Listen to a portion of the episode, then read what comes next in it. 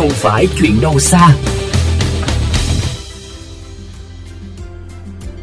Thưa quý vị, dù ý thức giữ gìn vệ sinh môi trường của người dân đã có nhiều cải thiện, song hình ảnh rác thải vứt tràn lan sau mỗi lễ hội vẫn xuất hiện phổ biến. Trong thời khắc chuyển giao giữa năm 2022 và 2023, khi khách bộ hành vui vẻ về nhà sau lễ hội cao đao, những công nhân vệ sinh môi trường lặng lẽ hoàn thành nhiệm vụ để đường phố sạch đẹp trở lại trong ngày đầu năm mới. Trong năm đầu tiên theo học tại Hà Nội, Lê Dung và Phân Anh, quê Thái Bình, đã có những cảm xúc đặc biệt khi cùng hàng nghìn người tham gia vào lễ hội đếm ngược chào năm mới tại khu vực Hồ Hoàn Kiếm. Tuy nhiên, cảm xúc ấy dường như chưa trọn vẹn khi dưới bước chân của khách bộ hành là một lượng lớn rác thải. Ở đâu cũng thế, đây là do ý thức của mỗi người ấy, thì chúng ta cần phải nâng cao ý thức của mình hơn ấy, để cho mà những cái người công nhân á, họ đỡ phải vất vả hơn tại vì họ phải dọn dẹp rất là nhiều. Đây cũng là một phố cổ ấy, em thấy như thế nhìn rất là phản cảm. Có người nước ngoài ấy, người ta sẽ nhìn và đánh giá người Việt Nam ấy. Hơn 12 giờ đêm, lễ hội kết thúc cũng là lúc các anh chị ở tổ môi trường số 1 công ty trách nhiệm hữu hạn một thành viên môi trường đô thị Hà Nội chi nhánh Hoàn Kiếm bắt đầu nhiệm vụ. Những đôi chân thoăn thoắt, những đường trổi mau lẹ gom rác thành từng đồng lớn. Sau hơn 2 tiếng đồng hồ, phố đi bộ Hồ Hoàn Kiếm được hoàn trả trạng thái sạch sẽ ban đầu.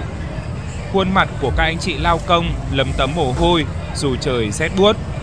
Chị Ninh Thị Loan, tổ trưởng tổ môi trường số 1, đứng nghỉ cùng ly trà chanh giải khát trên tay trong lúc chờ xe thu gom tới từ 10 đến 12 tiếng đấy, vì từ khoảng 4 giờ chiều mà đến giờ này, hiện tại bây giờ là 2 giờ đêm thì chưa xong, nhưng mà chắc cũng khoảng phải 4 giờ sáng thì mới xong được.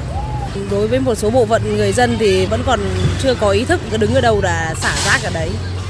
Hôm nay thì tuyến phố đi bộ à, vẫn hoạt động, ngày mai, ngày kia lại thêm một ngày. Chứ nói chung là chị em phục vụ suốt thôi chẳng có cái kế hoạch gì để mà đi chơi năm nào cũng thế. Thôi thì gắn bó với nghề rồi thì cũng vui và phục vụ nhân dân thì một phần là cũng thành quen đấy. Giống như chị Loan, chị Ngô Thị Phận Anh cũng đã có hơn chục năm gắn bó với tổ môi trường số 1 Hoàn Kiếm. Đêm nay, tổ của chị được tăng cường lên thành 15 người để nhanh chóng dọn dẹp lượng rác thải lớn phát sinh.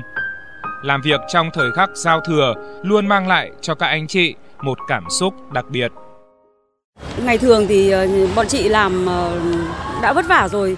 Những cái ngày giao thừa như thế này là lượng rác thì phải gấp 3, gấp 4 lần Hồi mới vào làm thì chị ờ, cũng thấy rất là tủi thân. Thế nhưng mà dần dần thì ờ, chị cũng quen dần rồi.